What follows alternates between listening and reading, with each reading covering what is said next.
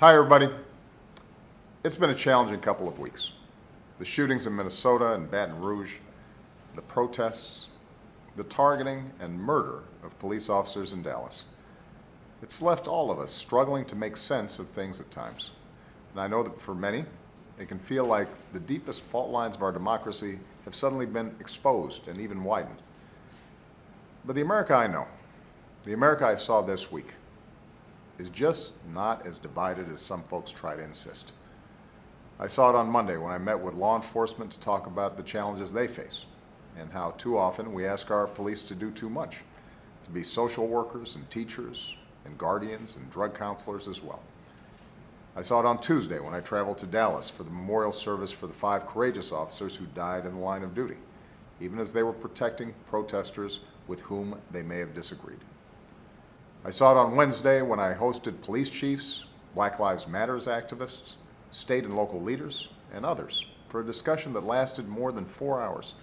A discussion on more steps we can take to continue supporting the police who keep our streets safe and instill confidence that the law applies to everyone equally. And I saw it on Thursday at a town hall in D.C., where we talked about how there's no contradiction between honoring police and recognizing the racial disparities that exist in our criminal justice system and trying to fix uh, those discrepancies. Uh, these conversations were candid, they were challenging, even uncomfortable sometimes, but that's the point.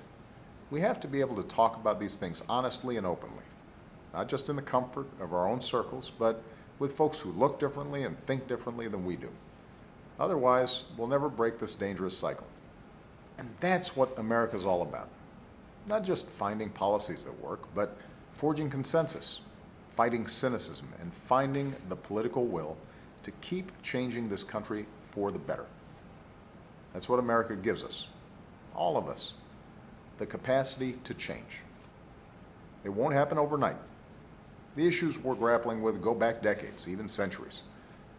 But if we can open our hearts to try and see ourselves in one another, if we can worry less about which side has been wronged and worry more about joining sides to do right as equal parts of one American family, then I'm confident that together we will lead our country to a better day. Thanks, everybody, and have a great weekend.